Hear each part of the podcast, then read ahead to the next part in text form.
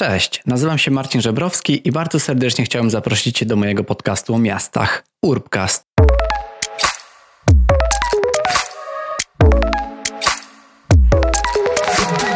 Cześć, witajcie w kolejnym odcinku Urbcastu.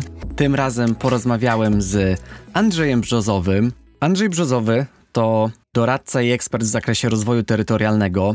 Od dwa tysiące trzynastego roku także zastępca dyrektora Departamentu Polityki Przestrzennej w Ministerstwie Infrastruktury i Rozwoju, bo tak się ono wówczas nazywało. I to właśnie tam poznałem Andrzeja, bo nie wiem czy wiecie, ale w dwa tysiące piętnastego roku, na trzecim roku gospodarki przestrzennej, między drugim a trzecim, udałem się na staż do właśnie Ministerstwa Infrastruktury i Rozwoju, gdzie Andrzeja poznałem i cieszę się, że po latach, właściwie to widzieliśmy się od tego czasu kilka razy. Andrzej był między innymi gościem na moim kongresie geograficznym, który, który organizowałem kilka lat temu, ale cieszę się, że teraz możemy, mogliśmy się spotkać w takiej właśnie sytuacji, gdzie gdzie jest gościem mojego podcastu.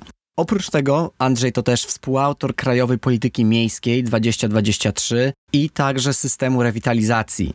E, czyli no można powiedzieć, że Andrzej współtworzył kluczowe dokumenty dotyczące rozwoju e, regionalnego w Polsce i jest mi niezwykle miło, niezwykle jest, jestem zaszczycony tym, że mogę na ten temat z, z Andrzejem porozmawiać. Oprócz tego Andrzej to obecnie właściciel fir, firmy doradczej Projekty Miejskie, a Projekty Miejskie to zespół, którzy właśnie tworzą eksperci z wieloletnim doświadczeniem w instytucjach rządowych, samorządowych i naukowych i doradzają właśnie w takim i, i szkolą także między innymi urzędników w zakresie polityki miejskiej, rewitalizacji, smart city, funduszy europejskich czy planowania strategicznego um, i wiele innych. Zależało mi na tym, żeby pokazać Wam taką perspektywę pracy właśnie urzędniczej, kształtowania tych dokumentów, jakby bycia za nimi w pełni odpowiedzialnym, a potem przejście na taką jakby drugą stronę tego, czyli doradzanie i jakby wykorzystywanie tej wiedzy, ale już działając w, jakby prywatnie. Także zapraszam Was do wysłuchania tego odcinka, bo uważam, że jest on bardzo ważny.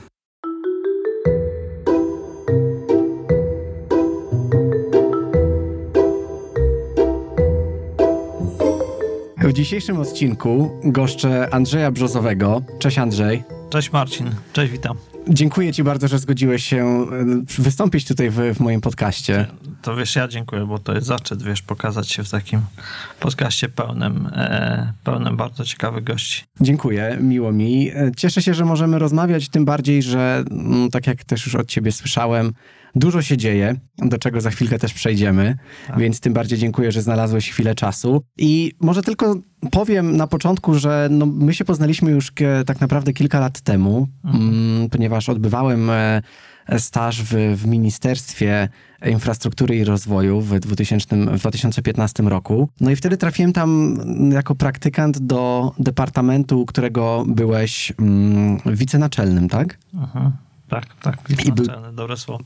I był tak. to Departament Polityki Przestrzennej w tak. tymże ministerstwie. Tak. I zanim przejdziemy do tego, czym się zajmujesz na co dzień, w chwili obecnej, czyli prowadzisz swoją własną firmę Projekty Miejskie, to chciałbym trochę wrócić do tych czasów ministerstwa i porozmawiać z tobą o takim doświadczeniu, które tam zdobywałeś przez e, praktycznie trzynaście lat. Aha. Bo ja pamiętam, że jak tam na początku przyszedłem, to bardzo dużo się działo. Trafiłem chyba w tym dwa tysiące piętnastego roku w taki bardzo, bardzo szczególny moment. Tak, no to był gorący czas rzeczywiście. No, no nie wiem od czego zacząć tak naprawdę, ale, ale to z, może zacznijmy od tego momentu, w którym się poznaliśmy. Rzeczywiście piętnasty rok to był ostatni rok mojej pracy w ministerstwie i rzeczywiście byłem zastępcą dyrektora departamentu, a dyrektorem był Kuba Ryś, który nazywa się również Rajmund Ryś, ale to dla mnie i dla wszystkich z Kubą. I rzeczywiście dużo rzeczy tworzyliśmy, no w takim dużym pośpiechu, bo nadchodziły wybory, no i zgodnie z zasadą dyskontynuacji różne prace legislacyjne mogły nie zakończyć się wynikiem pozytywnym i nie tylko legislacyjne. Więc rzeczywiście wtedy, wtedy w tym departamencie przygotowanych było wiele rzeczy takich innowacyjnych, nowatorskich, niektórych reformatorskich. No i najważniejsze z nich to rzeczy, którymi się nie zajmowałem, a które pilnował Kuba z innym pionem, to i kreował. To nowelizacja, tak zwana mała nowelizacja ustawy o zagospodarowaniu i planowaniu przestrzennym. Ona niestety trafiła do szuflady i No i teraz z perspektywy kolejnych pięciu lat widzę, że nie za dużo z niej trafiło do legislacji, a szkoda. Natomiast część, część przepisów z tej małej nowelizacji w ostatnim momencie została dołożona do ustawy o rewitalizacji. Na w tym pionie, w którym byłem ja, razem z taką niedużą ekipą, no byłeś, byłeś w moim pionie, nie? Pracowaliśmy, z naczelnikiem była Agnieszka Siłuszek i Wojtek Sieradzon.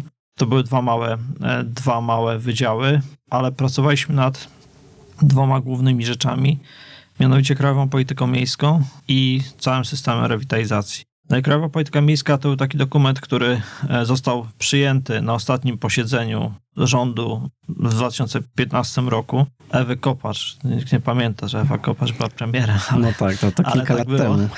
Dłuższych. W każdym razie ta Krajowa Polityka Miejska z perspektywą dwa tysiące dwudziestego trzeciego została przyjęta na tym ostatnim posiedzeniu rządu, a wcześniej pracowaliśmy nad nią no, prawie trzy lata, bo ten departament powstał na początku dwa tysiące trzynastego roku, wtedy Kuba Ryś przyszedł z zewnątrz do ministerstwa z całym swoim doświadczeniem i, i wizją. Ja do niego dołączyłem i parę innych osób. No i przez no, te niecałe trzy lata stworzyliśmy Krajową Politykę Miejską, ponieważ był taki obowiązek. Krajowa Polityka Miejska to jest część w ogóle wdrażania, czy obowiązek przygotowania Krajowej Polityki Miejskiej wynikał z y, Krajowej Strategii Rozwoju Regionalnego i, i K P Z K, czyli koncepcji przestrzennego zagospodarowania kraju. To obydwa dokumenty już w tej chwili nie obowiązują, każdy z innej przyczyny. E, Ale, Ale są to takie nawiążę, najważniejsze tak. dokumenty dotyczące rozwoju przestrzennego miast w Polsce. Przestrzennego w ogóle Polski mhm. i, no i rozwoju regionalnego. No w każdym razie Krajowa Polityka Miejska była pierwszym tego typu dokumentem. No jak go tworzyliśmy, to każdy miał inną wizję tego dokumentu. Wiele osób, które z, z, które z nami rozmawiały, było bardzo pomocnych, bardzo partycypacyjnie pracowaliśmy nad tym dokumentem. Pytaliśmy różnych ekspertów, nie tylko jako urzędnicy, innych urzędników, ale ludzi z miast, z miast różnej wielkości. Konsultowaliśmy to i w dużych miastach, i w średnich, i w małych. Pytaliśmy organizacje, nie tylko organizacje samorządowe. Pracowaliśmy nad partycypacją, z, nad wątkiem na przykład partycypacji z, z ludźmi, którzy, którzy są mistrzami partycypacji w Polsce, bym tak powiedział, i tak dalej, i tak dalej. Nad wątkiem dotyczącym środowiska i klimatu pracowaliśmy z ludźmi nie tylko z Ministerstwa Środowiska, ale też z ale też z, z różnych agencji i organizacji i na przykład z Marcinem Popkiewiczem, który wtedy był, no był już znany, no ale nie, jeszcze nie tak znany jak teraz. I, no i to były bardzo fajne, fajne doświadczenia i fajna przygoda. Można powiedzieć, że w ogóle za- zaczęliście zajmować się klimatem, zanim to było modne. No tak, tak, chociaż tego klimatu w Krajowej Polityce Miejskiej na, nadal jest za mało, więc mm-hmm. no, ale jednocześnie Krajowa Polityka Miejska była i to było akcentowane i przez nas, i, i przez Ministerstwo Środowiska, była takim siostrzanym dokumencie w pewnym sensie ze S P A, czyli Strategicznym Planem Adaptacji do Zmian Klimatu. Mm-hmm. Te dokumenty się uzupełniały, no i częściowo zostało to wdrożone, częściowo oczywiście nie, czy jeszcze nie, mam nadzieję, że to czy jeszcze nie. Jest, jest uprawnione, że się doczekamy tych wdrożeń, tych elementów, które zostały zapowiedziane, a jeszcze nie nastąpiły. W każdym razie Krajowa Polityka Miejska wtedy była ważnym zadaniem naszym. Zrobiliśmy to i w momencie, kiedy tą politykę miejską e, zrobiliśmy, rząd ją przyjął po dużych konsultacjach, po, po dużej dyskusji.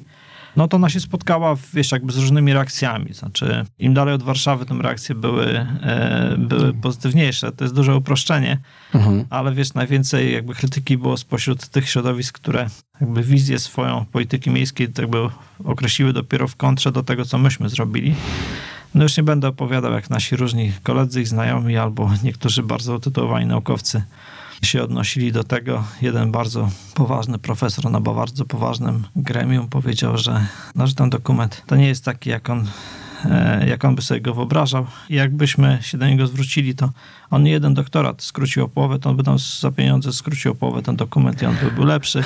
To jest cytat prawie, że dosłowny. No, po pięciu latach być może się w szczegółach mylę, ale No ale nie będę opowiadał kto, gdzie i jak, ale, ale to były publiczne słowa, publicznie wypowiedziane. I mieliśmy trochę krytyki z, ze strony urzędników w naszym ministerstwie, ale generalnie Krajowa Polityka Miejska spotkała się z bardzo ciekawym i dużym przyjęciem. I w ruchach miejskich, które, które uczestniczyły w pracach, nasza znajomość z ruchami miejskimi też była, zaczęła się trochę, że tak powiem, antagonistycznie, a zakończyła się wręcz przyjaźnią.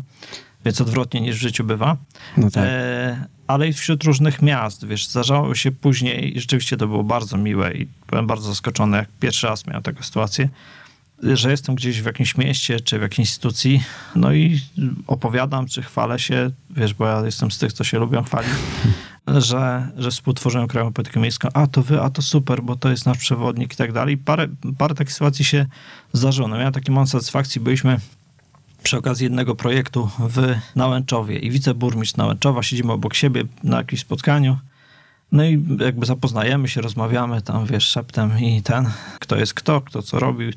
No ja mówię, że no, Krajowa Polityka Miejska robiliśmy, ten system rewitalizacji, parę innych rzeczy. O, Krajowa Polityka Miejska, a to świetnie, bo ja to mam na biurku jako taki mój, wiesz, przewodnik, ściągawkę, bo wiele rzeczy to porządkuję i daję wskazówki i tak dalej. No i wiesz, ja się uśmiechnąłem, zrobiło mi się miło, ale sobie wyobraziłem, że, że ten burmistrz ma to biurko tak, jak ja miałem, czyli wiesz, jakby zawalone tysiącem rzeczy. No ale po tym spotkaniu on mnie, wiesz, łapie za rękę, wciągnie do, do gabinetu, a ja patrzę, on na biurku ma trzy rzeczy. Krajowa Polityka Miejska, K S R R, którą też, wiesz, tam brałem udział w pisaniu i jeszcze jakiś dokument. Naprawdę bardzo miło mi się zrobiło. I z paru różnych stron przez te lata mieliśmy takie jakby słowa uznania za tą Krajową Politykę Miejską. Ona niektórym urzędnikom pomogła, niektórych naprowadziła na jakieś innowacje, inspiracje. Więc mamy dość sporo satysfakcji z tego. Ale opowiadałem o ministerstwie, a skręciłem w kierunku opowieści o K P M.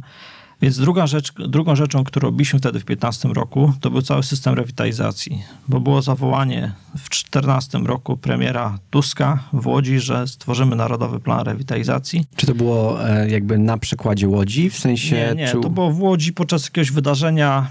Ja nie znam genezy tego wydarzenia. To było wydarzenie na jakieś tam, jakby, jakby nie było polityczne, tak? No bo to podzieli mhm. politycy. Łódź, no. Łódź była jednak z takim jednym z pierwszych, jeżeli nie pierwszym miastem, które te projekty rewitalizacyjne zaczęła wdrażać, bo ja też wypowiadam się, się dlatego, że pisałem swoją pracę licencjacką na temat rewitalizacji w Łodzi i, i wydaje mi się, że Łódź jest dobrym przykładem niektórych projektów, które traktowało rewitalizacji i stąd to moje pytanie, czy to było tak połączone, że, że właśnie ówczesny premier...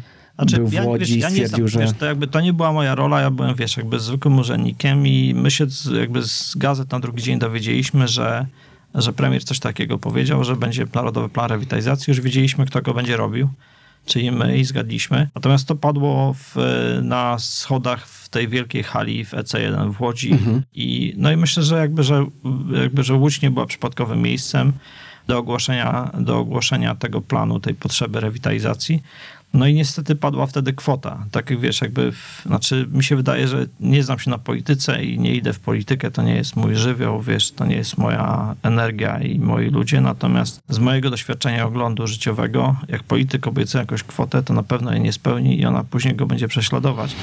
Taką kwotą było, jak Wałęsa obiecał ludziom po sto milionów, albo jak Marcinkiewicz obiecał trzy miliony mieszkań i tak dalej, i tak dalej. No i wtedy Tusk powiedział, że zaczynamy Narodowy Plan Rewitalizacji i będzie na niego przeznaczone dwadzieścia pięć miliardów złotych. No i oczywiście my tych dwudziestu pięciu miliardów złotych szukaliśmy. Wydaje się dużo, duża kwota. Jakby nominalnie duża, natomiast jak podzielisz to na liczbę miast i na potrzeby, mhm. właśnie zaraz o tym powiem, no to już jest dużo, dużo mniej, no bo taka historia, anegdotka, którą z kolei Kuba lubi opowiadać, bo on ma teściową w Łodzi. To jego teściowa, jak przeczytała w gazecie, że to będzie dwadzieścia pięć miliardów złotych na Narodowy Plan Rewitalizacji, to ona była przekonana, że to, to będzie dla Łodzi. Miała sporo racji jakby w tych jakby przybliżeniach, bo Łódź tam obliczyła wcześniej, jakiś czas wcześniej, że ta luka remontowa, czy te potrzeby remontowe, modernizacyjne dla samej Łodzi w, wynoszą około trzydziestu czy trzydziestu pięciu miliardów złotych. Więc wiesz, to jest kupa forsy, natomiast potrzeby w całej Polsce, nie tylko w Łodzi, są, są o kilka wielkości większe. No ale od czegoś trzeba zacząć. Były też fundusze europejskie, więc jak my dostaliśmy zadanie przygotować Narodowy Plan Rewitalizacji, no to jakby ułożyliśmy to z komponentów, tak? Rozbiliśmy to na komponenty. Jeden komponent to było finansowanie, czyli przygotowanie pieniędzy krajowych i pieniędzy europejskich na rewitalizację. No i oczywiście pieniądze europejskie, jak to w Polsce, były tę główną, główną częścią. Natomiast z pieniędzy krajowych bardzo mocno chodziliśmy wtedy z ministrem Orłowskim, z naszym wiceministrem, po ministerstwach, żeby różne resorty dawały w swoich działaniach, w swoich środkach jakieś premie, jakieś bonusy, jakieś zachęty, preferencje dla projektów rewitalizacyjnych, czyli takie, które wynikają z programu rewitalizacji i dotyczą działań na obszarze rewitalizacji dla osiągnięcia większej spójności społeczno-gospodarczej przestrzennej na, na tym obszarze w ramach różnych działań. Czy to chodziło o ministra edukacji, czy sportu, czy środowiska, czy pracy, czy kultury. Mhm. No i my taką pielgrzymkę zrobiliśmy dużą. I wiesz, znaczy... Wszyscy chcieli, ale później skończyło się różnie, natomiast były takie zaskakujące sytuacje, gdzie później po, po dwóch, trzech latach w niektórych instrumentach finansowania rozwoju krajowych, a nie unijnych, te preferencje rewitalizacyjne zaczęły się pojawiać. Oczywiście w dużo mniejszym stopniu, ale takim najciekawszym przykładem były środki B G K dotyczące, dotyczące mieszkalnictwa. No w każdym razie... B G K, czyli? Banku Gospodarstwa mhm. Krajowego. W każdym razie ten komponent krajowy to cały czas jest wyzwanie. No nam się skończyła, wiesz, jakby w dwa tysiące szesnastym roku już nie było ani nas, ani departamentu. Przed nowy rząd i miał inne, wiesz, jakby priorytety i, i, i tak dalej. W każdym razie e, to nasze poszukiwanie środków krajowych no, zostało rozpoczęte, no ale nie zostało zakończone nigdy. Natomiast to też był bardzo krótki czas na przygotowanie tego. Natomiast środki unijne na rewitalizację zostały uwarunkowane tym, i to był jeden z komponent, czyli z komponentów, czyli regulacje, czyli wytyczne do finansowania rewitalizacji ze środków europejskich, które, które żeśmy napisali.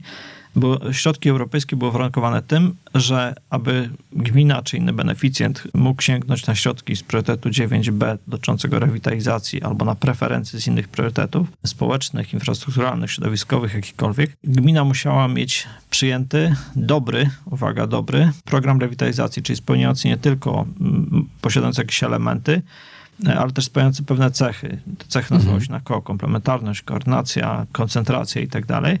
No bo ten zakres programu rewitalizacji i jego cechy wynikały z naszych prac z ludźmi, którzy się znają, którzy robili rewitalizację między innymi z Łodzią, ale mhm. też z innymi miastami, z Żardowem z, i z wieloma innymi miastami, które w różnym stopniu robiły najróżniejsze projekty i programy rewitalizacji. W każdym razie wytyczne wymagały, żeby gmina przystępując do rewitalizacji miała dobry program rewitalizacji. Tego samego wymagała ustawa. Po drugim ważnym i chyba najważniejszym elementem całego systemu rewitalizacji, który stworzyliśmy, była ustawa o rewitalizacji. No, historia mówi, różni ludzie różnie liczą, niektórzy się doliczyli do dziesięciu, ale na pewno było kilka, od początku lat dziewięćdziesiątych było kilka inicjatyw ustawy o rewitalizacji, żadna nie zakończyła się sukcesem. No i to nasza się zakończyła sukcesem, mamy czy, satysfakcję. Czy znasz powody, dla których te wcześniejsze w ogóle się nie udawały? Yy, wiesz co, yy, nie znam mhm. jakby szczegółów, natomiast znam ludzi, którzy napisali o tym doktoraty i prace dyplomowe, więc cię odeślę, bo no to na pewno jest interesująca historia. Natomiast wydaje mi się, że... Znaczy inaczej. Generalnie z, z mojego takiego oglądu, wiesz, jakby sukcesów i porażek działań w administracji, miałem taką teorię swoją osobistą, że żeby coś się udało, to w tej silnie zhierarchizowanej strukturze i bardzo mocno zhierarchizowanej strukturze, bo jak ja zaczynałem pracę, na przykład byłem pod referendarzem, to miałem nad sobą naczelnika, wicedyrektora, dyrektora, podsekretarza stanu i ministra, czyli miałem są pięciu szefów. Wyobraź sobie, że wymyślam coś genialnego. Albo mój naczelnik wymyśla coś genialnego, to on ma nad sobą czterech szefów, których każdy musi zaaprobować i to promować. I wystarczy jeden, nie to, że nie chce, czy się nie interesuje, czy nie załapał, ale wystarczy, że nie ma czasu. I już sprawa utyka. Wiesz, jakby ta hierarchia, wiesz, jakby administracyjna, która ma, nie wiem, jakby ten system administracji, biurokracji ma, nie wiem, sto lat, czy dwieście lat, czy ktoś inny powie, że sześćset lat, wiesz, na pewno nie pomaga takiej innowacyjności i wprowadzaniu takich, yy, znaczy najróżniejszych innowacji. Więc ja bym powiedział tak, że w, jakby w biurokracji większość rzeczy jest skazana z natury biurokracji, wiesz, na, na porażkę, na opóźnienia. A jeżeli coś się udaje, to znaczy, że nastąpi, że ktoś bardzo mocno walczył o coś i przekonał innych, co sobie sprzedał pomysł albo mhm. ciągnął go. Albo było, wiesz, jakby wizja tego była podzielana na górze, no tutaj przy rewitalizacji była, bo, bo to był ważny impuls, chociaż w, w polityce miejskiej rewitalizacja i tak była ważnym tematem, bo w innych dokumentach już była, tych, o których wcześniej mówiliśmy, już była zahaczona. Więc żeby był sukces, to musi nastąpić, wiesz, jakaś koniunkcja planet, żeby, żeby to się udało. No i u nas nastąpiła, chociaż rzeczywiście ustawa została przyjęta na ostatnim posiedzeniu Sejmu, no tej kadencji, tej dwie kadencje temu. I rzeczywiście to było takie, no bardzo emocjonujące, bardzo pełne zakrętów. No i nam też się, można powiedzieć, że ledwo coś nam się udało, patrząc na, na kalendarz. W każdym razie ustawa rewitalizacji jest, jest to pierwsza ustawa rewitalizacji. Ona bazuje na jakichś projektach, które były wcześniej, ale najbardziej na tym, cośmy wypracowali, dowiedzieli się od praktyków rewitalizacji, naukowców, samorządów, bo o rewitalizacji mówiliśmy i przy okazji, bo to były równoległe procesy, i przy okazji Krajowej Polityki Miejskiej, i przy okazji już samego systemu rewitalizacji. Więc wracając do systemu rewitalizacji, pierwszy komponent to są regulacje. Ustawa to jest regulacja taka, powiedziałbym, ponadczasowa. No i wytyczne do funduszy, one się skończą, jak się skończą fundusze tej perspektywy. Pewnie będą kolejne, mniej lub bardziej podobne i analogiczne, wiesz, zbudowane na doświadczeniach i, i oby jak najbardziej, wiesz, innowacyjne i, i skuteczne i efektywne. Kolejny element to było właśnie finansowanie, czyli poszukiwanie mm. tych pieniędzy, które już były, wiesz, każdy pieniądz unijny już wtedy był, wiesz, w tych programach na lata czternaście dwadzieścia pomalowany na jeden kolor albo i dwa, wiesz, to na środowisko, to na społeczne i tak dalej. A musieliśmy jeszcze, wiesz, pomalować je na rewitalizacyjne kolory, no bo to nie, wiesz, nie dostaliśmy osobnej szufladki. No ale no, ja nie jestem w ministerstwie już od, od pięciu lat, natomiast jak widziałem jakieś zestawienia ze dwa lata temu, to te paręnaście miliardów złotych poszło na obszar rewitalizacji, a być może więcej, yy, znaczy na pewno to będzie więcej, jak skończy się ta perspektywa, więc być może do tych dwudziestu pięciu miliardów, wiesz, jakby, yy, które wtedy były, wydawało się nierzeczywiste, może dotrzemy. No ale nie są ważne kwoty, tak jak efektywność pieniędzy i efektywność działania. No i kolejny element, dlatego że rewitalizacja to była nowa rzecz i dość złożona, a myśmy w tym nowym systemie rewitalizacji przełożyli, mówiąc brzydko, wajchę z, z tego, z czym rewitalizacja była utożsamiana, czyli z fontanną na rynku, z przemalowaniem ratusza i tak dalej. To były ważne rzeczy, wiesz, bo te salony miast, te miejsca reprezentacyjne, nie tylko dla władz miasta, ale też dla mieszkańców było ważne, żeby je zestetyzować, czy upiększyć, czy odnowić i tak dalej. Może to przede wszystkim było po prostu namacalne, tak? Tak jest, żeby zobaczyć tą zmianę. Stanie, wiesz, mhm. A my powiedzieliśmy, ok, to jest ważne i, i, i tak dalej. To jest oczywiście duże uproszczenie, bo w rewitalizacji było bardzo dużo różnych fajnych projektów już wcześniej robionych, dotyczących czy to zabytków, czy to mieszkalnictwa, czy to też włączenia społecznego, ale generalnie w rewitalizacji tej pierwszej generacji, jak to się nazwał, bardzo mało było kwestii społecznych, czyli bardziej była, wiesz, kwestia właśnie na tą fizyczną tkankę, fizyczną, wiesz, warstwę, warstwę miasta. Bardzo było mało kwestii gospodarczych, bardzo było mało albo w ogóle nie było porządnej diagnozy przyczyn degradacji. Więc jak nie miałeś porządnej diagnozy, to jak miałeś porządną, powiedziałbym, kompleksową odpowiedź zaprogramować. Ja nie wiem, że nie było w ogóle, ale bardzo rzadko to było. I było bardzo rzadko, bardzo mało, a często w ogóle nie było partycypacji społecznej przed tym wszystkim. Więc nam te prace nad Krajową Polityką Miejską, systemem rewitalizacji pomogły zrobić to w bardzo zbieżny sposób. I w systemie rewitalizacji mutowaliśmy bardzo silne wymogi dotyczące partycypowania mieszkańców i interesariuszy rewitalizacji na każdym etapie procesu rewitalizacji, nie tylko na etapie planowania, programowania.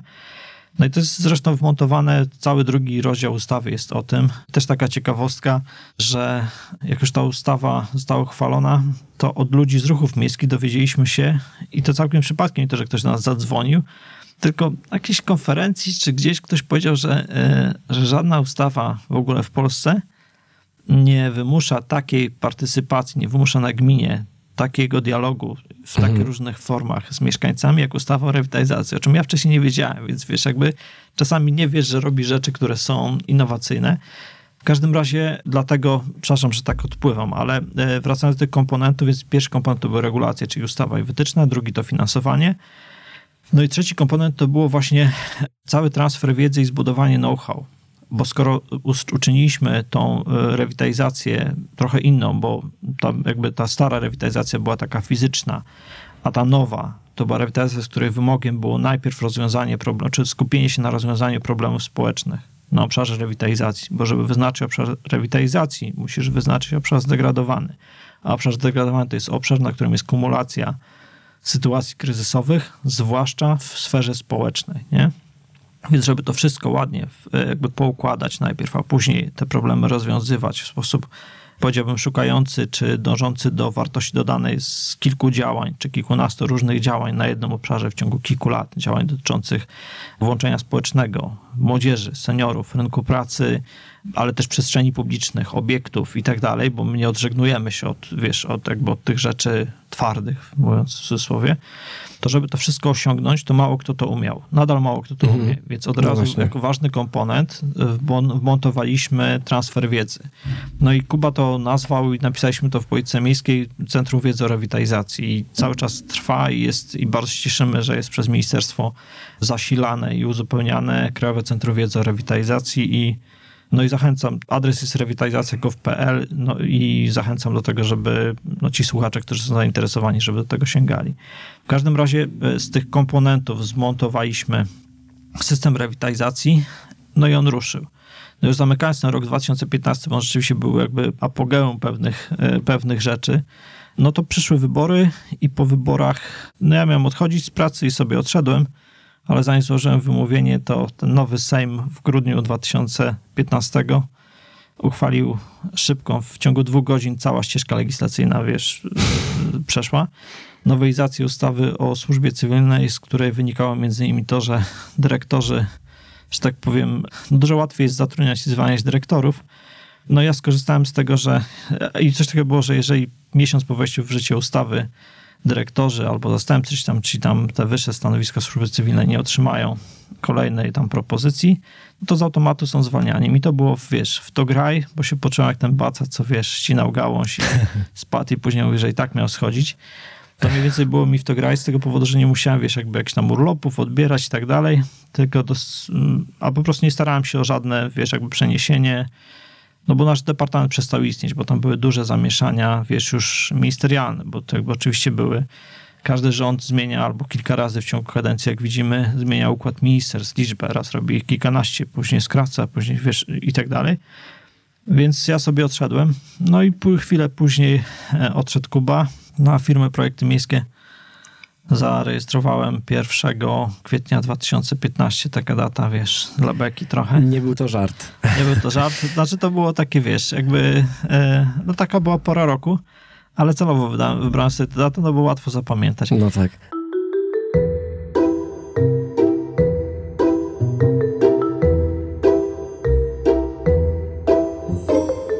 Zanim jeszcze do tego wrócimy, ja chciałem, zanim porozmawiamy właśnie o tym, jak też twoje doświadczenie w ministerstwie wpływa, no bo nie ukrywajmy, też spędziłeś tam wiele lat, na pewno musi to jakoś wpływać na to, co robisz teraz, ale zanim o tym, chciałem jeszcze tylko dokończyć ten temat ogólnie rewitalizacji i tworzenia dokumentów, bo Aha.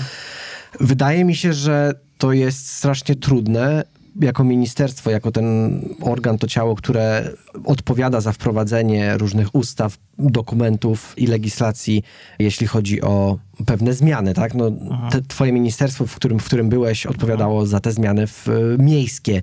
I zastanawia mnie to, jak sprawić, jak połączyć te wszystkie tych wszystkich aktorów, te wszystkie interesy, pozyskiwać środki. Znaczy, czy, czy to jest tak, że potem, jeśli to wszystko połączymy w jeden dokument, czy, czy jest to właśnie ustawa o rewitalizacji, czy Krajowa Polityka Miejska, to na ile ten dokument jest przydatny właśnie takim osobom, które na przykład zarządzają mniejszymi miastami, e, są burmistrzami, czy są nawet i aktywistami i po prostu chcieliby mieć jakiś taki dokument, który rzeczywiście mogą w praktyce wykorzystać. Czy, czy to jest w ogóle możliwe? Mhm.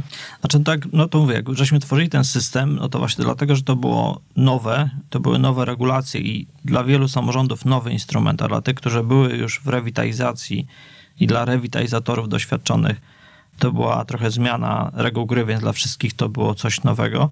To właśnie założyliśmy, że stałym elementem systemu jest transfer wiedzy i właśnie to Krajowe Centrum Wiedzy to jest jedno miejsce, w którym są różne poradniki, przewodniki, materiały, filmy nawet są z modelowej rewitalizacji. Naprawdę tam jest bardzo dużo ciekawych i wysokiej jakości materiałów. Mhm. Natomiast ważnym elementem były szkolenia, konferencje, wiele innych rzeczy. Wiesz, jakby ta rewitalizacja stała się w pewnym momencie modna. No, jest parę studiów podyplomowych, jedne studia dzienne nawet. Dwa uniwersytety łódzkie, czy dwie uczelnie łódzkie połączyły swoje siły i są studia dzienne z rewitalizacji. Mhm.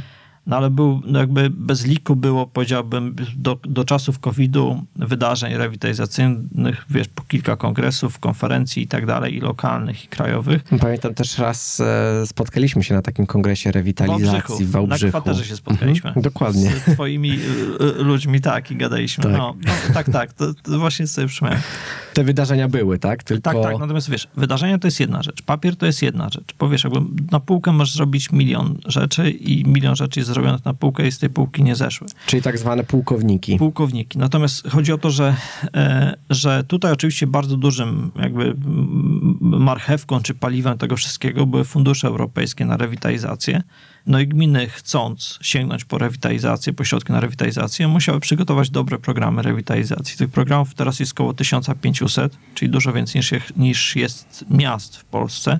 No i te programy są najróżniejszej jakości. W całym tym systemie wmontowaliśmy regiony, czyli urzędy marszałkowskie. No bo ja wyszedłem z polityki regionalnej, bo to moja poprzednia praca w ministerstwie, w poprzednich departamentach wcześniejszych, to było dużo polityki regionalnej i no ja cały czas jakby mam w sercu politykę regionalną i to, że, że władze samorządowe, że regiony, które obchodziły swoje dwudziestolecie niedawno dopiero, że muszą się jakoś jakby być coraz bardziej, mieć coraz większy wpływ na sytuację w swoich regionach i odpowiadają za dużo rzeczy, ale na wiele rzeczy nie mają wpływu. W związku z tym polityka regionalna, ta K S R R dwa tysiące dziesięć dwadzieścia, którą pisaliśmy, teraz jest następna polityka regionalna, K S R R nowa jest w dwa tysiące dziewiętnastym przyjęta, ale tak jak ja pojmuję politykę regionalną, czy tak jak ta K S R R miała na myśli, to było wzmacnianie roli regionów. Żeby regiony, tak jak kiedyś profesor Swianiewicz z innymi napisał książkę Szafarze darów europejskich.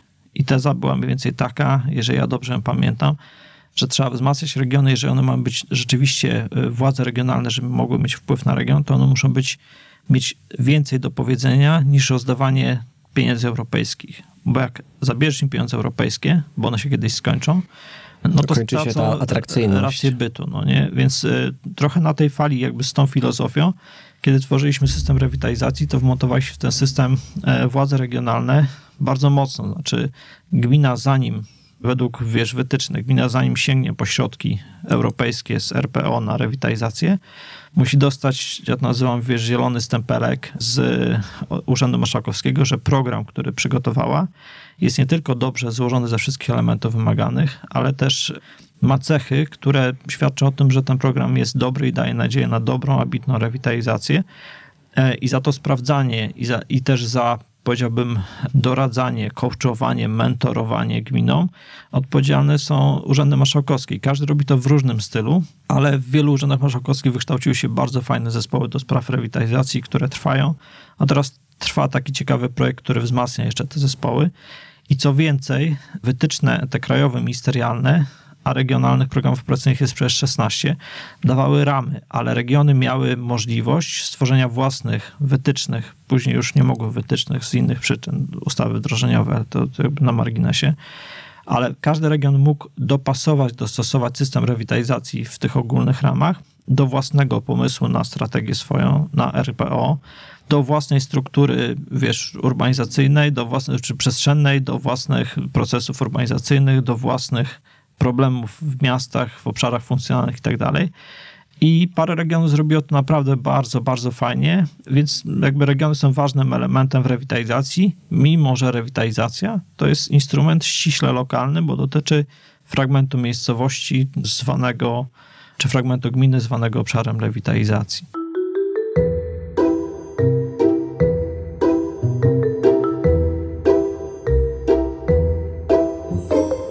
Też chciałem się o to dopytać, dlatego że uważam, że wciąż możemy spotkać się w przestrzeni miejskiej naszych miast niestety z takimi projektami, które mają gdzieś tam postawioną tą tabliczkę rewitalizacja i że środki były właśnie z Unii, natomiast wciąż polegają na pewnym zabetonowaniu e, przestrzeni. Nawet spotyka się różne śmieszne obrazki typu, że gdzieś Włocławek? nastąpiła rewitalizacja Włocławek? cmentarza. Tak, to, wiesz, to, to, to, ma, to, to, to dzięki, znaczy to, mogę przerwać twoje pytanie mhm. i spróbować jakby odnieść się, bo o rewitalizacji cmentarza i obrazek z Włocławka przed i po rewitalizacji, które też pewnie widziałeś, to są obrazki, które my pokazujemy na szkoleniach. Natomiast dwie rzeczy bym powiedział. Właśnie jakby pierwsza rzecz jest taka, że zgodnie z ustawą, która reguluje, czym jest rewitalizacja, i definicja rewitalizacji jest na samym początku ustawy i mowa jest o tym, że rewitalizacja to jest proces, a nie projekt, to już nie nazywamy, więc każdy, kto nazywa rewitalizacją pojedynczy projekt, rewitalizacja parku, czy rewitalizacja chodnika, rewitalizacja, wiesz, cmentarza, czy rewitalizacja rzeki, czy torów kolejowych, czy czegokolwiek innego, no to łamie prawo, można powiedzieć, bo jakby rewitalizacja w polskim prawie jest zastrzeżonym jakby słowem dla tego procesu wy do wyciągania sytuacji kryzysowej obszaru zdegradowanego. I jakby to jest punkt pierwszy, więc jakby chociaż piętnujemy my i ci, powiedziałbym, rewitalizatorzy różni, to, to że cały czas to pokutuje, to jakby to dawne użycie słowa rewitalizacja, czyli, czego, czyli rzeczy, które kiedyś nazywano rewitalizacją, teraz byśmy tego nie nazwali rewitalizacją, bo to nie było złożone, tylko jakby monotematyczne i pojedyncze projekty. Nawet jedna osoba, ja nawet nie wiem kto, ale mam podejrzenie i myślę, że to jest teraz dość ważna osoba w ogóle w parlamencie, założyła na Facebooku profil pod tytułem za każde źle użyte słowo rewitalizacja płacisz pięć złotych. I wiesz, jakiś, jakiś tam artykuł o rewitalizacji, że robimy rewitalizację fontanny albo rewitalizację, wiesz, torów kolejowych, to od razu się taguje, wiesz, tym, e, tą stronką i, i, i wszyscy wiedzą, o co chodzi, więc w taki sposób też jakby to, to środowisko rewitalizacyjne, czy to środowisko jakby, które się tym interesuje, też jakby edukuje innych.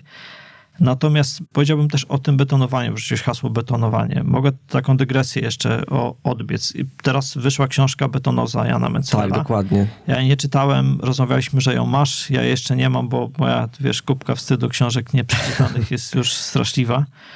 Natomiast rzeczywiście jest takie hasło, czyli jak od paru miesięcy widzimy coś takiego, że jakby to nie jest utożsamiane wprost, natomiast można wysnuć taką, wiesz, jakby wniosek, że tam, gdzie była rewitalizacja, to jest betonowanie.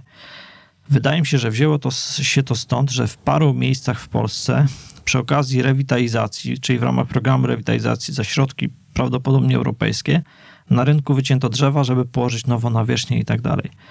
I nas to bardzo, wiesz, mnie i Kubę i też inne osoby bardzo jakby zdenerwowały. Jesteśmy trochę przejęci tym, że niektórzy mogą powiedzieć, że rewitalizacja oznacza zgodę, czy nakaz, czy finansowanie wycinania drzew. Absolutnie nie, bo są tacy, którzy przy rewitalizacji ani jednego drzewa nie wycięli, a, a prowadzili projekt na przykład renowacji parku, tak jak w Starachowicach, gdzie jest bardzo duża jakby dbałość o zieleń, o, wiesz, o klimat i tak dalej, w takim bardzo progresywnym spojrzeniu na miasto i na rewitalizację. Natomiast rzeczywiście w paru miastach to się zdarzyło. I a propos Włocławka, który pokazujemy, bo to nawet w mediach głównego nurtu, w Teleekspresie nawet kiedyś widziałem, wiesz, że przed i po rewitalizacji, czyli, wiesz, pełny zielony plac, a później zabetonowany, no to we Włocławku teraz rewitalizacja jest jedną z najciekawszych rewitalizacji w Polsce. Zresztą na naszym Facebooku to opisywaliśmy niedawno. Kuba napisał bardzo ciekawy artykuł z bardzo charyzmatycznymi osobami, które się zajmują tam rewitalizacją. Natomiast a propos tego betonowania, to dowiedzieliśmy się, że w paru, że w paru miejscach do tego, żeby wyciąć drzewa przy okazji zmiany nawierzchni na rynku albo przywrócenia dawnej postaci, czy dążenia do przywrócenia dawnej postaci na rynku, czy rynku, czy jakiegoś tam miejsca, ale przecież to są place, takie wieszyneczki, dążyli konserwatorzy.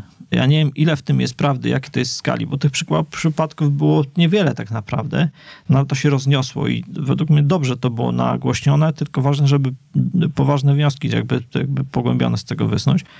Dlatego podobno, ja ci mówię jakby pośrednio informację, więc no ona nie jest jakby super dokładna, ale dlatego podobno, że w średniowieczu na tym placu nie było drzew, nie? No to wiesz, to idąc takim, wiesz, idąc takim, czyli takim, wiesz, jakby ortodoksyjnym spojrzeniem na, wiesz, przywracanie, wiesz, wyglądu, czy funkcji, czy czegokolwiek, to idąc takim, wiesz, takim tropem, to tak jak kiedyś Agnieszka Siłuszek powiedziała, że to, idąc takim tropem można by powiedzieć, że przy okazji rewitalizacji na, na, na obszarze obejmującym rynek może wyciągnijmy ludziom, wiesz, kable ze ścian, bo, bo prądu też nie było, wiesz, sto pięćdziesiąt lat temu.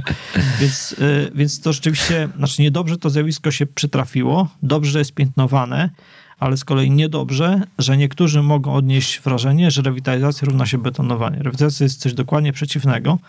I dodam ci coś jeszcze, że jak pracowaliśmy nad Krajową Polityką Miejską, Ładem Przestrzennym, bo ten departament zajmował się wieloma innymi rzeczami też, systemem rewitalizacji, no to powstawał ten, no, ten system funduszy czternaście dwadzieścia i taki dokument matka przed programami operacyjnymi nazywa się Umowa Partnerstwa. I w tym dokumencie Umowa Partnerstwa jest rozdział, jeżeli dobrze pamiętam, jeden, pięć, cztery, który nazywa się zachowanie zasad ładu przestrzennego czy polityki przestrzennej, które jakby wynika wprost z K P Z K, która do niedawna jeszcze obowiązywała, i z dążenia do ładu przestrzennego, którym jest jak w. Ten rozdział napisaliśmy my, to praktycznie Kuba go napisał i daliśmy go do Departamentu Zarządzającego Wszystkim.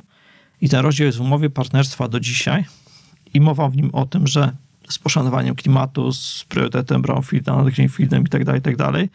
Natomiast widać, że w tych projektach, w których ktoś za pieniądze z rewitalizacji czy jakiekolwiek inne pieniądze unijne pozwolił, wiesz, pozbyć się zieleni i tak dalej, ktoś to to robił, totalnie nie został rozliczony z tego, że łamie umowy partnerstwa. Tylko znowu moje przypuszczenie jest takie, że jak robisz rzeczy z pieniędzy, z pieniędzy publicznych, pieniędzy europejskich, to jesteś rozliczony co do złotówki. Jak robisz szkolenie, to jesteś rozliczony nieraz co do jednego pączka. Natomiast rozliczyć, łatwo jest policzyć niektóre rzeczy, zaraportować, wiesz, jakby sprawdzić fakturę czy coś. Natomiast rozliczyć kogoś z tego, że wziął pieniądze, a działa niezgodnie z umową partnerstwa, która jest jakby dwa kroki wcześniej przed innymi programami czy dokumentami dotyczącymi wydania tych pieniędzy, najwidoczniej nikt nie rozlicza. Według mnie to jest duża lekcja i duży taki, wiesz, sygnał ostrzegawczy dla całego systemu. I znaczy to mnie martwi, że wiesz, jakby, że, że tak się wydarzyło. Więc jakby, no, mógłbym dłużej o tej betonozie i o tym, bo my dużo gadamy o tym i też rozmawiamy z, z ludźmi na szkoleniach, z I Z-kami, z urzędami marszałkowskimi. No i wiele osób ma podobne spojrzenie, ale generalnie boimy się tego, że w mainstream nie poszło, że rewitalizacja to jest betonowanie, bo, mhm. bo to było słabe, nie?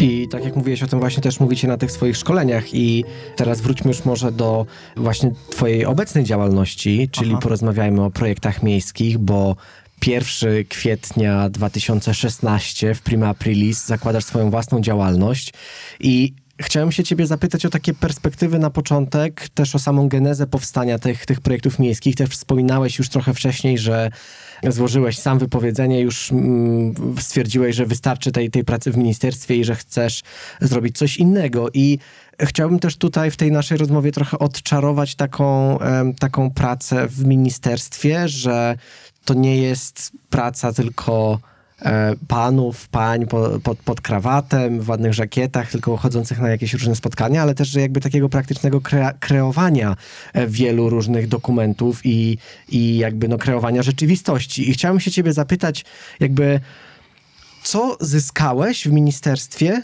co, pomo- co pomaga ci w twojej obecnej działalności, a co zniechęcało cię? Aha, aha.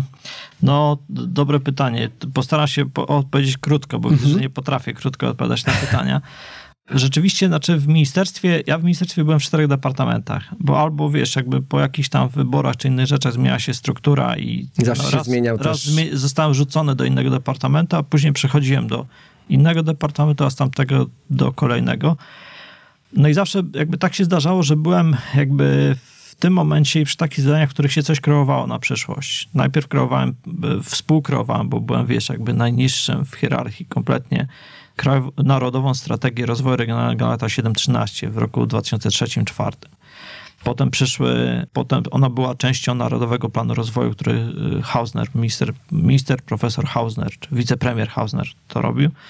No potem przyszły wybory, pani Gęsicka świętej pamięci założyła Ministerstwo Rozwoju Regionalnego, czyli taką silną markę, którą później kontynuowała Elżbieta Bieńkowska, no bo to M R R było w moim pojęciu taką fajną, silną marką, fajnym ministerstwem, w którym każdy chciał pracować, w którym, które było bardzo dobrze postrzegane i tak dalej. No i, w, i jak to powstało, czyli w latach piątym ósmym pracowałem w Departamencie Programów Regionalnych, tam gdzie powstawał program Polska Wschodnia i powstawały pierwsze R P O, pierwsze programy operacyjne na lata siedem trzynaście. No i negocjacje z Komisją Europejską, jakieś negocjacje z, z regionami i tak dalej. No a stamtąd zostałem w dwa tysiące ósmym roku zaproszony do Departamentu Strategicznego, który przygotował właśnie tę Krajową Strategię Rozwoju Regionalnego dwa tysiące dziesiątego dwa tysiące dwudziestego, której potem politycznie i cynicznie niesłusznie, niesłusznie przypięto łatkę tego polaryzacyjno-dyfuzyjnego rozwoju. Natomiast ani politycy, ani dziennikarze wszelkiej maści nie potrafili, wiesz, jakby tego odkręcić i zweryfikować. Znaczy nie potrafili, czy nie chcieli, czy nie wiem, co było powodem, ale No a to znowu nie o tym rozmowa, bo, bo to za, za długi wątek. No, tak. No i potem z tamtego departamentu, co ciekawe, w K S R R dwa tysiące dziesiąty dwudziesty kompletnym przypadkiem wśród celów, cel dotyczący rewitalizacji opisywałem, nie wiedząc wtedy, że będę, wiesz, współtworzył system rewitalizacji kilka lat później. No ale takie jest życie, więc wiesz, jakby, że później tą strategię wdrażałem, przygotowując politykę miejską, system rewitalizacji i coś tam. No i w dwa tysiące trzynastym roku właśnie poszedłem do Departamentu Polityki Przestrzennej, który był świeżutkim i był tylko trzy lata, więc jak kometa przeleciał, wiesz, przez cały system. I to był mój czwarty departament. W każdym z nich, w różnym ujęciu, ale jakby programowałem, czy uczestniczyłem w programowaniu, przygotowaniu strategicznych rzeczy na przyszłość dotyczących całego kraju albo całych regionów w kontekście polityki regionalnej, znaczy w polityce regionalnej, w polityce później miejskiej, ale w całym kontekście polityki przestrzennej, zgodnie z tym zawołaniem, z tym dążeniem, wiesz, do tego świętego grala, do którego dąży się ciągle, czyli łączenia planowania społeczno-gospodarczego z przestrzennym. Jak to wychodzi? No to wychodzi różnie, bo i rewitalizacja jest tak po, położona i tak postawiona na tym łączeniu, i polityka miejska, i zity, czyli taki bardzo duży i, i słynny instrument dotyczący obszarów funkcjonalnych, nie części miast, tylko obszarów funkcjonalnych miast i wiele innych rzeczy. No teraz była nowelizacja ustawy o zasadach prowadzenia polityki rozwoju, która i innych ustaw, która w tym kierunku idzie i reguluje. No ale to może w innym podcaście po, mhm. porozmawiamy tak. o tym, co mi się w niej podoba, czy nam podoba, co nie i jak to ma wpływ na samorządy. W każdym razie no zawsze byłem wśród tych, którzy coś tworzyli. Bardzo często to byli, czy najczęściej to byli ludzie bardzo charyzmatyczni, o dużym jakby, jakby dużej ambitnej wizji. No i też jakby na pewno z tego dużo skorzystałem. Dużo frustracji jednocześnie mnie to, mnie to wszystko kosztowało. No właśnie, no bo podejrzewam, że ta frustracja jakoś na tyle się na koniec zebrała, że postanowiłeś po prostu opuścić szeregi tak, ministerstwa, tak? tak? Znaczy, to, to, znaczy to czemu opuściłem, zaraz ci powiem. Natomiast, natomiast jest tak, że rzeczywiście, że, że bardzo dużo ciekawych ludzi poznałem i z regionów, później z miast, z ruchów miejskich, z różnych innych resortów, środowisko międzynarodowe, bo wiesz, uczestnictwo w różnych, wiesz, wydarzeniach O E C D i tak dalej. To rzeczywiście otwiera oczy i też pozwala, wiesz, jakby powoli pozbywać się różnych, wiesz, jakby ograniczeń, czy kompleksów, czy jakby, czy podglądania różnych rzeczy. No, podam ci przykład. Hasło Resilient City teraz jest, czy rezyliencja jest teraz mega modne. Tak, tak. No to rezyliencji, że tak powiem, to ja rozmawiałem w dwa tysiące ósmym roku, kiedy w Komisji Europejskiej i w O E C D, wiesz, ten temat zaczął być, powiedziałbym, modny po huraganie Katrina i później po huraganie Sandy porównywano, jaka jest rezyliencja w tym samym kraju, wiesz, Nowego Orleanu i Nowego Jorku na przykład. I też każdy kraj po swojemu to rezyliencję, wiesz, określa. No to jak tworzyliśmy, nawiasem mówiąc, jak tworzyliśmy Krajową Politykę Miejską, to Resilient City to jest cel dotyczący miast, miasta silnego tak zwanego. Tylko mieliśmy założenie, że nie używamy anglicyzmów w naszym dokumencie i dlatego tam nie znajdziesz haseł typu Resilient City, Smart City, o Smart City jest dwa słowa, jakby idea jest przedstawiona, natomiast wiesz, nie szermowano tym, nie szermowaliśmy tym. Bo czasem z... ciężko też, też tak dosłownie przetłumaczyć. Też pamiętam, Oczywiście. że jak rozmawiałem z jednym z moich gości już tutaj w podcaście, Markiem Grochowiczem, my też e, mocno poruszaliśmy ten temat miejskiej rezyliencji właśnie, tak. Chociaż to tak trochę dziwnie brzmi. Bardziej może pasuje taka odporność miejska. Tak, ale lepiej się, według mnie lepiej mówi się o rezyliencji niż, mhm. bo na jedno słowo to się nie przekłada, bo ja to mówię, jak mówię na szkoleniach czy na konferencjach, rezyliencja to jest sprężystość i odporność i coś pomiędzy i coś, mhm. i tak dalej. No ale to, to jest tylko przykład tego, że jakby pracując w ministerstwie nauczyłem się bardzo dużo, poznałem bardzo dużo różnych ludzi, wiesz, naukowców, dużo idei i tak dalej. I no i rzeczywiście no, to mnie ukształtowało, to mnie przygotowało do tego, że jak wiesz, jak wychodziłem na, na rynek, no to miałem jakieś podstawy tego. No silną podstawą było też to, że stworzyliśmy z Kubą ten system rewitalizacji. No i rewitalizacja jest cały czas ten temat, który jest bardzo ważną częścią naszej działalności, chociaż robimy też, też, wiesz, inne rzeczy. Natomiast wiesz, ja nie złożyłem wymówienia, bo nie zdążyłem złożyć wymówienia, tak. bo właśnie przyszła ta ustawa i wiesz, i mówiąc w skrócie i w dużym uproszczeniu wyrzucała dyrektorów, którzy nie dostali oferty albo którzy tam nie postarali się o ofertę. Mi to było w to graj, chociaż niektórzy mówią, że ta ustawa jest niezgodna z konstytucją, więc jak będzie jakiś kiedyś pozew zbiorowy, to ja chętnie, wiesz, dołączę. No a to na marginesie. W każdym razie, wiesz, ja sobie zdałem sprawę dość szybko, że ja się nie nadaję do biurokratycznej struk- struktury, nie, nie nadaję się do procedur, bo ja nie lubię procedur, ja nie lubię szczegółów, ja lubię, wiesz, wizję, więc otworzenie wizji i wprowadzanie ich w życie to jest dla mnie najfajniejszy fragment tego wszystkiego. Natomiast ja się, wiesz, jakby zmęczyłem tą biurokracją, nie dlatego, że ta biurokracja była dla mnie niedobra, tylko że widocznie to nie jest mój żywioł. a od maleńkości marzyłem o tym, żeby mieć swoją firmę. Tylko nie wiedziałem jaką, bo nie byłem, wiesz, z rodziny biznesowej, mhm. przedsiębiorczej i tak dalej. Więc to jest bardzo duży jakby hamulec. No i koniec końców to mi się wszystko zbiegło i postanowiłem się odważyć. Wiesz, czterdziestkę miałem wtedy i wiesz, to jest taki moment, że wiedziałem, że jak, że jak zostałem w tym ministerstwie, to zostanę, wiesz, dostanę takie stanowisko, które się daje zwyczajowo dawnym wicedyrektorom czy dyrektorom, czyli radcę ministra, bardzo ładne na wizytówce, będę sobie, wiesz, robił różne rzeczy, nikt mnie nie będzie w ogóle szanował, bo byłem dawnym, wiesz, dyrektorem, a już nie jestem. I tak, wiesz, do, dotrwam do emerytury. Miałem taką wizję, że jak nie wyjdę, to że tak się skończy. No nie? Natomiast z drugiej strony bardzo chciałem sprawdzić w praktyce tą moją wiedzę, bo też widziałem, zwłaszcza w tych ostatnich latach, że to, co my mówimy, to, co jest na papierze, to kompletnie czasami nie pasuje do tych problemów i tych wyzwań, tych potrzeb, jakie są na samym dole. I nie chodzi o duże miasta na przykład tylko, tylko cały ten długi ogon dziewięciuset małych miast, czy, czy wiesz, dwóch tysięcy, wiesz, gmin y, wiejskich, tam półtora tysiąca gmin wiejskich, które, słuchaj, które kompletnie inne mają problemy, wiesz, m, wiesz, więc jakby chciałem to zderzyć, no i to się dzieje, to się dzieje, wiesz, jakby każdego dnia od tamtej pory, no i, no i jakby powstała firma Projekty Miejskie, no i jesteśmy z Kubą Rysiem plus inni ludzie jakby w różnych konfiguracjach, w różnych projektach, no i już latamy po Polsce, nie? Czyli wykorzystujecie, to mnie, to mnie właśnie ciekawiło i cieszę się, że tak jest, czyli wykorzystujesz nie tylko swoje jakieś doświadczenie, pewnie też zbudowałeś bardzo fajną sieć kontaktów, pracując w ministerstwie przez tyle lat, mhm. no i zajmowałeś się też systemami rewitalizacji, czyli to są takie dość solidne podstawy do tego, żeby wyszło. I no. Pytanie, wyszło w takim projekcie miejskim, w projektach miejskich, czyli w, w swojej prywatnej firmie, mhm. czyli jesteś jakby już teraz sam sobie szefem, a zajmujesz się tym, co tak naprawdę cię bardzo interesuje. No tak, znaczy tak, znaczy wiesz, jakby z, no, razem z Kubą działamy i wiesz, no i mówię, czasami są większe zespoły, czasami są różne takie w, współprace, tak powiedział.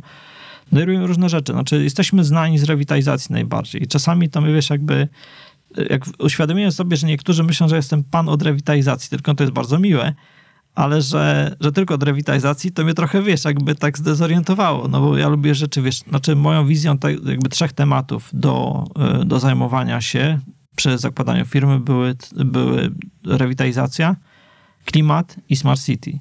To są bardzo różne tematy, natomiast one mają wszystkie wspólną cechę, czyli one wszystkie wymagają łączenia różnych rzeczy, różnych światów, różnych działań, czyli wszystkie polegają na tym, czym się zajmowałem praktycznie całe życie zawodowe, czyli łączenie tego, tego właśnie wymiaru społecznego, gospodarczego, przestrzennego mądrymi strategiami, ale, nie, ale na tyle mądrymi, na tyle fajnymi, że byłyby wdrażalne, bo czasami to nie jest, wiesz, tożsame. Więc żeby to nie były dokumenty znowu przegadane czy na półkę, tylko żeby były realne, z którymi się urzędnicy utożsamiają. Co też jest wyzwaniem, na co też zwracam uwagę, wiesz, takiej, z tej pracy codziennej teraz.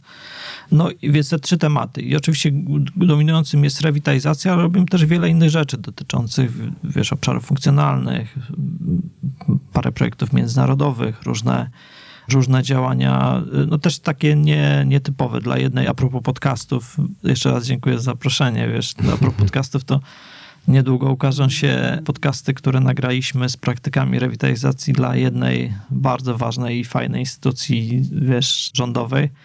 No, zapraszam na Projekty Miejskie i na twoją stronę tego na pewno się podzielimy yy, i zobaczymy, co, jakby, jaki jest odbiór tego. Więc robimy też dużo rzeczy ciekawych, nietypowych i, i jedna z rzeczy, która jakby, z których się cieszę, że jestem na swoim, jest to, że robię po swojemu, że rzeczywiście mam swobodę, mam wolność, wiesz, jakby takiego, nie wiesz, nikt, nikt nigdy mnie nie cenzurował, bo to nie jest tak, ale mam wolność jakby wypowiadania się, zachowywania się, promowania firmy, czy usług, czy czegokolwiek w takim stylu, który, wiesz, który mi, który nam odpowiada, rozumiesz, który, który nie zawsze jakby pasowałby do właśnie do stylu instytucji państwowej, nie? To jest według mnie ważny, ważna taka rzecz, która, z której się cieszę, że jestem, wiesz, na swoim, nie?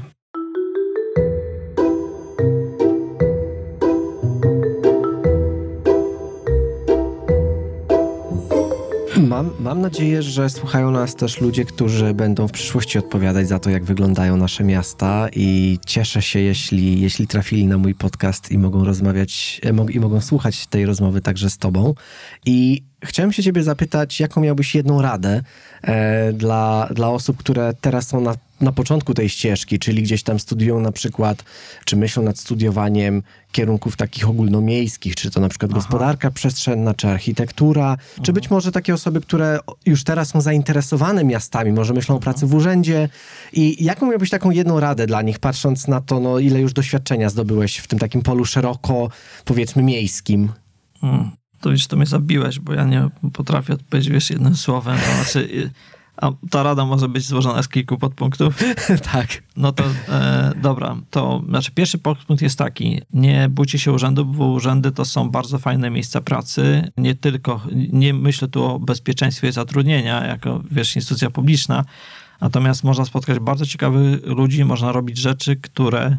które w korporacjach, yy, które nawet korporacje nie robią, bo no, jeżeli przygotowujesz na przykład programy za miliardy złotych czy miliardy euro, no to jest mega odpowiedzialność, robią to garstki ludzi, więc to są rzeczy o dużej odpowiedzialności, dużym stresie, a oczywiście dużym impakcie, no nie? Można bardzo dużo się nauczyć. Na poziomie lokalnym są świetne samorządy, jest wiele samorządów bardzo fajnych, którym, których yy, sam bym chętnie popracował, wiesz, więc jakby może pierwsza rada jest taka, że popróbujcie pracy w różnych instytucjach państwowych, najróżniejszych. Jeżeli chodzi o miasta, to popróbujcie na różnych poziomach, bo regiony zajmują się miastami, instytucje centralne zajmują się miastami, na przykład Ministerstwo Środowiska czy Klimatu, ono też zmieniało nazwy, ale to, które jest od klimatu, bardzo mocno jakby mówi i często mówi o miastach i tak dalej, więc nie tylko to nasze ministerstwo, w cudzysłowie, z którego wyszedłem, funduszy i polityki regionalnej zajmuje się miastami, tylko wiele innych instytucji centralnych, wszystkie instytucje regionalne, no i wszystkie, yy, wszystkie samorządy lokalne, więc miejsc, w których można się realizować, popróbować swoich sił, zobaczyć, czy to jest dla mnie, czy nie, jest bardzo dużo, więc zachęcam, żebyście próbowali. Czy starać się o pracę, czy chodzić na staże, na wolontariaty, na różne inne rzeczy. Zachęcam was, żebyście też mieli odwagę zmieniać pracę. No wie do tych, którzy nie mają odwagi zmieniać pracy, wiesz, znaczy ja nie wiem czemu, moja teoria jest taka, że dlatego, że postuję bardzo długo szukałem pracy. To rok dwa tysiące pierwszy, nie było łatwo. Mhm. I, I może dlatego nie miałem takiej odwagi do zmieniania pracy, więc zmieniałem pracę, nie zmieniając pracy, wiesz, skacząc po departamentach w ministerstwie co, co parę lat, żeby mimo tego kryzysu, który nadchodzi, żeby nie bać się zmieniać pracy, poszukiwać swojego, swojego miejsca tam, gdzie w pełni albo w dużym stopniu możemy wykorzystywać swój potencjał. Wiem, że to brzmi bardzo jakby okrągło i hasłowo, ale, ale tak myślę. No jakby trzeba, jakby każdy ma swoje mocniejsze i, i słabsze strony, więc no największy sukces osiągniesz, jeżeli robisz rzeczy, które bazują na twoich, na twoich mocnych stronach, na twoim naturalnym stylu, na twoim, wiesz, jakby tym, co cię kręci, jakkolwiek byście tego nie nazwali. Druga rzecz to jest taka, że, e, że byście... Jak to mówi Maciej Aniserowicz, taki bloger, słynny informatyk z, tak, tak, z Białegostoku. Znamy. znamy i pozdrawiamy. Tak, to jest świetny facet. I on cytuje chyba jakąś piosenkę rock'n'rollową, coś czy metalową. I jego mottem jest question authority, think for yourself. Wiesz, czyli podważa autorytety, myśl sam. I to jest ważne, zwłaszcza jeżeli wpadniecie w, w struktury bardzo zhierarchizowane. Kwestionujcie autorytety. Nie namawiam was, bo ja zawsze byłem pokorny chłopak i mało kłócący się. Nie namawiam was do, do bycia bojowym, tylko do kwestionowania tego, co mówią wam inni. Żyjemy w tak dynamicznym świecie, że coś, co wczoraj było prawdą, dzisiaj już tą prawdą może nie być. Albo coś, co wczoraj było najlepszym rozwiązaniem, dzisiaj najlepszym rozwiązaniem może nie być. I kolejna rzecz to jest taka, że trochę mówiłem o Smart City. To w polityce miejskiej, o której mówiłem, o Smart City napisaliśmy tak, że Smart City to nie jest religia, znaczy nie tak napisaliśmy, ale powiem w jakim kontekście. To nie jest religia, to nie jest cel sam w sobie. Zwłaszcza, że koło Smart City, Smart City zaczyna tracić swój walor takiej świeżości i innowacyjności przez różnych hochsztaplerów, którzy do łatki Smart City doklejają rzeczy, które na pewno nie są smart, wiesz. No ale, to, ale wracając do tych rekomendacji, czy do tych rad, To, takie, to w polityce miejskiej napisaliśmy o Smart City, że Smart City to jest wykorzystanie nowych technologii, które kiedyś były bardzo drogie albo niedostępne. Nie tylko informatycznych, ale wiesz, jakby sieci innowacji społecznych inny, i innych rzeczy, no ale też właśnie aplikacji, komputerów, internetu, tego, że, że teraz każdy ma, wiesz, ma testowanie, ma komputera, ale jest użytkownikiem internetu, wiesz, mm. bo ma smartfon i nie tylko siedzi na fejsie, ale i WhatsAppa użyje, i aplikacji i tak dalej. Więc wykorzystanie tego, że teraz każdy ma komputer, i sam o niego dba i sam go sobie kupił, nawet jeżeli ten komputer to jest tylko smartfon czy aż smartfon. Wykorzystanie nowych technologii do tego, żeby miasta zapewniały usługi czy dobra publiczne sprawniej, szybciej za te same pieniądze, albo inaczej, co jest ważne w kontekście tego zakrętu finansowego i problemów finansowych, których już są, a za chwilę będą jeszcze większych niestety samorządy, czyli dostarczanie tego samego, tych samych usług, czy takich samych usług publicznych, czy dóbr publicznych, ale taniej, sprawniej, szybciej, dzięki właśnie nowym technologiom. I takie smart rozwiązania, nie wprowadzając takie stare dziady jak ja, wiesz, bo hasło dziader, słowo dziader jest jedno ze słów roku, no nie? Tylko według mnie tu jest pole, bardzo duże pole do popisu, do sprytnych, młodych ludzi, którzy, wiesz, jakby wychowali i urodzili się już w świecie internetu. Według mnie to jest jedna z takich nisz, które bym doradzał ludziom, którzy chcą wchodzić w miasta i robić nowe rzeczy. Nie chodzi o to, że jakby zostawiamy jakby zwykłe, czy pomijamy procedury, czy zostawiamy jakby zwykłe obowiązki szare, nudne i tak dalej, a żeby rzeczy dotyczące nie tylko złożonych instrumentów, takich jak rewitalizacja, czy obszary funkcjonalne, czy cokolwiek innego, ale też, wiesz, kultury, środowiska, klimatu i innych, jakby wymyślać nowe instrumenty, nowe działania, które są efektywne i według mnie takie mhm. świeże myślenie, nieobarczone tym, wiesz, myśleniem w kolejnach, i ze znajomością technologii, z takim też spojrzeniem, które, które te nowe pokolenia, no twoje pokolenie już to spojrzenie ma, takie bezkompleksowe, wiesz, europejskie, światowe. Według mnie to może wnieść bardzo dużą wartość w miastach. Skończyłem na trzech, już więcej nie będę, bo chociaż... Co prawda więcej niż jeden, ale wszystkie trzy myślę, tak. że są bardzo ciekawe i przydatne i też cieszę się, że się nimi podzieliłeś. Mam nadzieję, że słuchacze, słuchaczki będą w stanie też no, wziąć z tego coś dla siebie, tak? No bo też po to robię ten podcast, aby przede wszystkim w tych rozmowach też dzielić się doświadczeniami moich gości, więc dziękuję też, że się podzieliłeś również swoim. A na sam koniec jeszcze chciałem zapytać ciebie o jedną, no dobrze, maks dwie książki, które mógłbyś polecić. Nie muszą być urbanistyczne, ale być może takie, które miały na, na ciebie duży wpływ, czy ci się ostatnio bardzo spodobały. Aha, czy są aha, ważne twoim aha, zdaniem? Aha. Znaczy tak, znaczy na pewno znaczy muszę polecić, już chyba nawet nie trzeba polecać w tym środowisku miejskim, w tej naszej banieczce, w której jesteśmy, która się rozszerza, tej zainteresowanej rozwojem miejskim, terytorialnym i tak dalej. Całą tą serię wydawnictwa Wysoki Zamek, tą serię miejską, czy serię Miasto Szczęśliwe. I przy okazji, jeżeli mogę, to szacunek i pozdrowienia dla wydawców, dla Jacka Tokarskiego i jego ekipy, czyli czyli Miasto Szczęśliwe i cała, cała seria tych książek. Ale ja bym polecił dwie książki. Jedna książka, jedna książka to jest bardzo stara książka, starsza ode mnie, nazywa się Granice wzrostu. Dla tych, którzy tego nie widzieli, to można nawet znaleźć oryginał, wiesz, jakby w otwartych, znaczy za darmo, wiesz, przez Wikipedię. Małżeństwo Meadowsów i jeden Norwek i ktoś tam jeszcze, nie pamiętam ich nazwisk. W siedemdziesiątych latach na M I T zrobili model świata i wyszło im, że świat zmierza ku zagładzie przez wykładniczy wzrost zużycia różnych zasobów, wzrost populacji, wielu innych rzeczy i że jak z tym czegoś nie zrobimy, to, to zużyjemy zasoby za szybko, to będziemy mieli problemy w wielu innych, we, we wszystkich sferach życia z, z bardzo fajnymi rekomendacjami. To podali.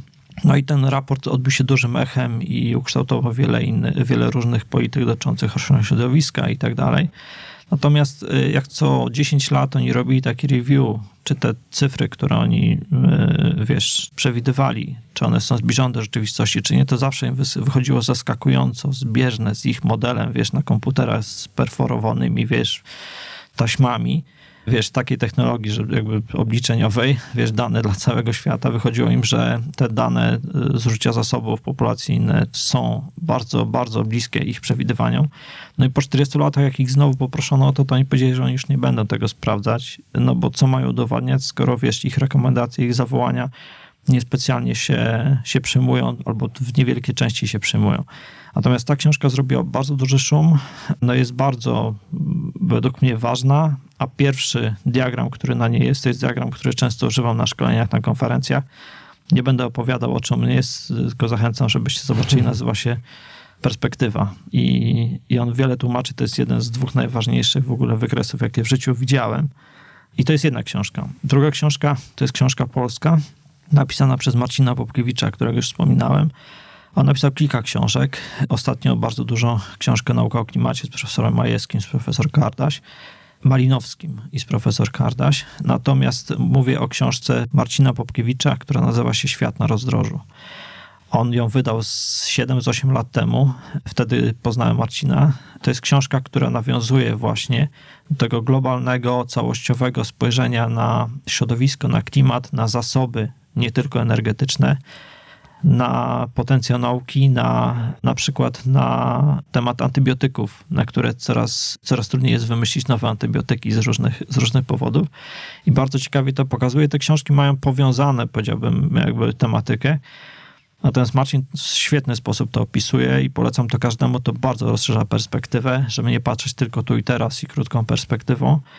I to jest bardzo duża rzecz, bardzo ważna rzecz. No i to są te, te kwestie, którymi, no, o których powiedziałbym dużo myślę i, i które są kontekstem tego, co zalecamy miastom, samorządom i innym instytucjom. Więc polecam dwoma rękoma, wiesz, tą, tą książkę. I gdzie można śledzić twoje działania, jak i działania projektów miejskich? W internecie i nie tylko. Strona projekty miejskie kropka p l. Tam od czasu do czasu, wiem, że zbyt rzadko, ale yy, zamieszczamy jakieś informacje, czy nasze jakieś krótkie przemyślenia albo, albo jakieś materiały z działań, które robiliśmy. Chociaż, no mówię rzadko, ale no wiesz, jakby doba ma dwadzieścia cztery i no i wszystkiego nie zdążymy. No Naszego tak. Facebooka, na którym dzielimy się różnymi inspiracjami, też przemyśleniami, czyli Facebook Projekty Miejskie. No i na Żurawie czterdzieści siedem też zapraszamy na kawę, tylko się umówcie, bo bywamy rzadko, ale, ale biuro jest już jakby łatwo dostępne i, i zapraszamy nie tylko ciebie, Marcin, ale, ale wszystkich, którzy chcą pogadać o, o mądrym rozwoju. I o, którzy też chcieliby się właśnie podzielić swoimi opiniami, wrażeniami, czy, ale również czegoś, czegoś mądrego od ciebie dowiedzieć. Także dziękuję ci bardzo, Andrzej, za, za tą rozmowę. Ja dziękuję, Marcin. Bardzo dziękuję za tę rozmowę. Dziękuję, to zaszczyt być w tym podcaście. Mi również było bardzo miło. Cieszę się, że, że udało nam się spotkać. Mam nadzieję, że słuchacze, słuchaczki będą też mieli bardzo dużo ciekawych refleksji po tym naszym spotkaniu. Dzięki wielkie jeszcze raz. Dziękuję bardzo. Wszystkiego najlepszego. Dziękuję. Cześć.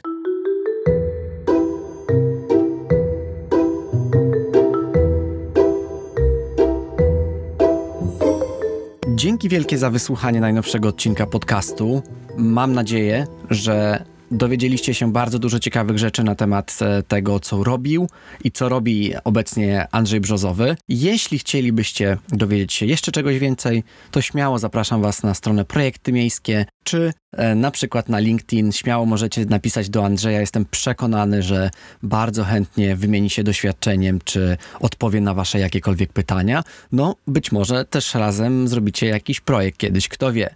Cieszę się, że mogę w jakiś sposób też łączyć ludzi, tworzyć taką sieć, taki networking, czego jestem ogromnym fanem. Także mam nadzieję, że wy i też, słuchając tego podcastu, w jakiś sposób na tym skorzystacie. Dzięki wielkie i do usłyszenia.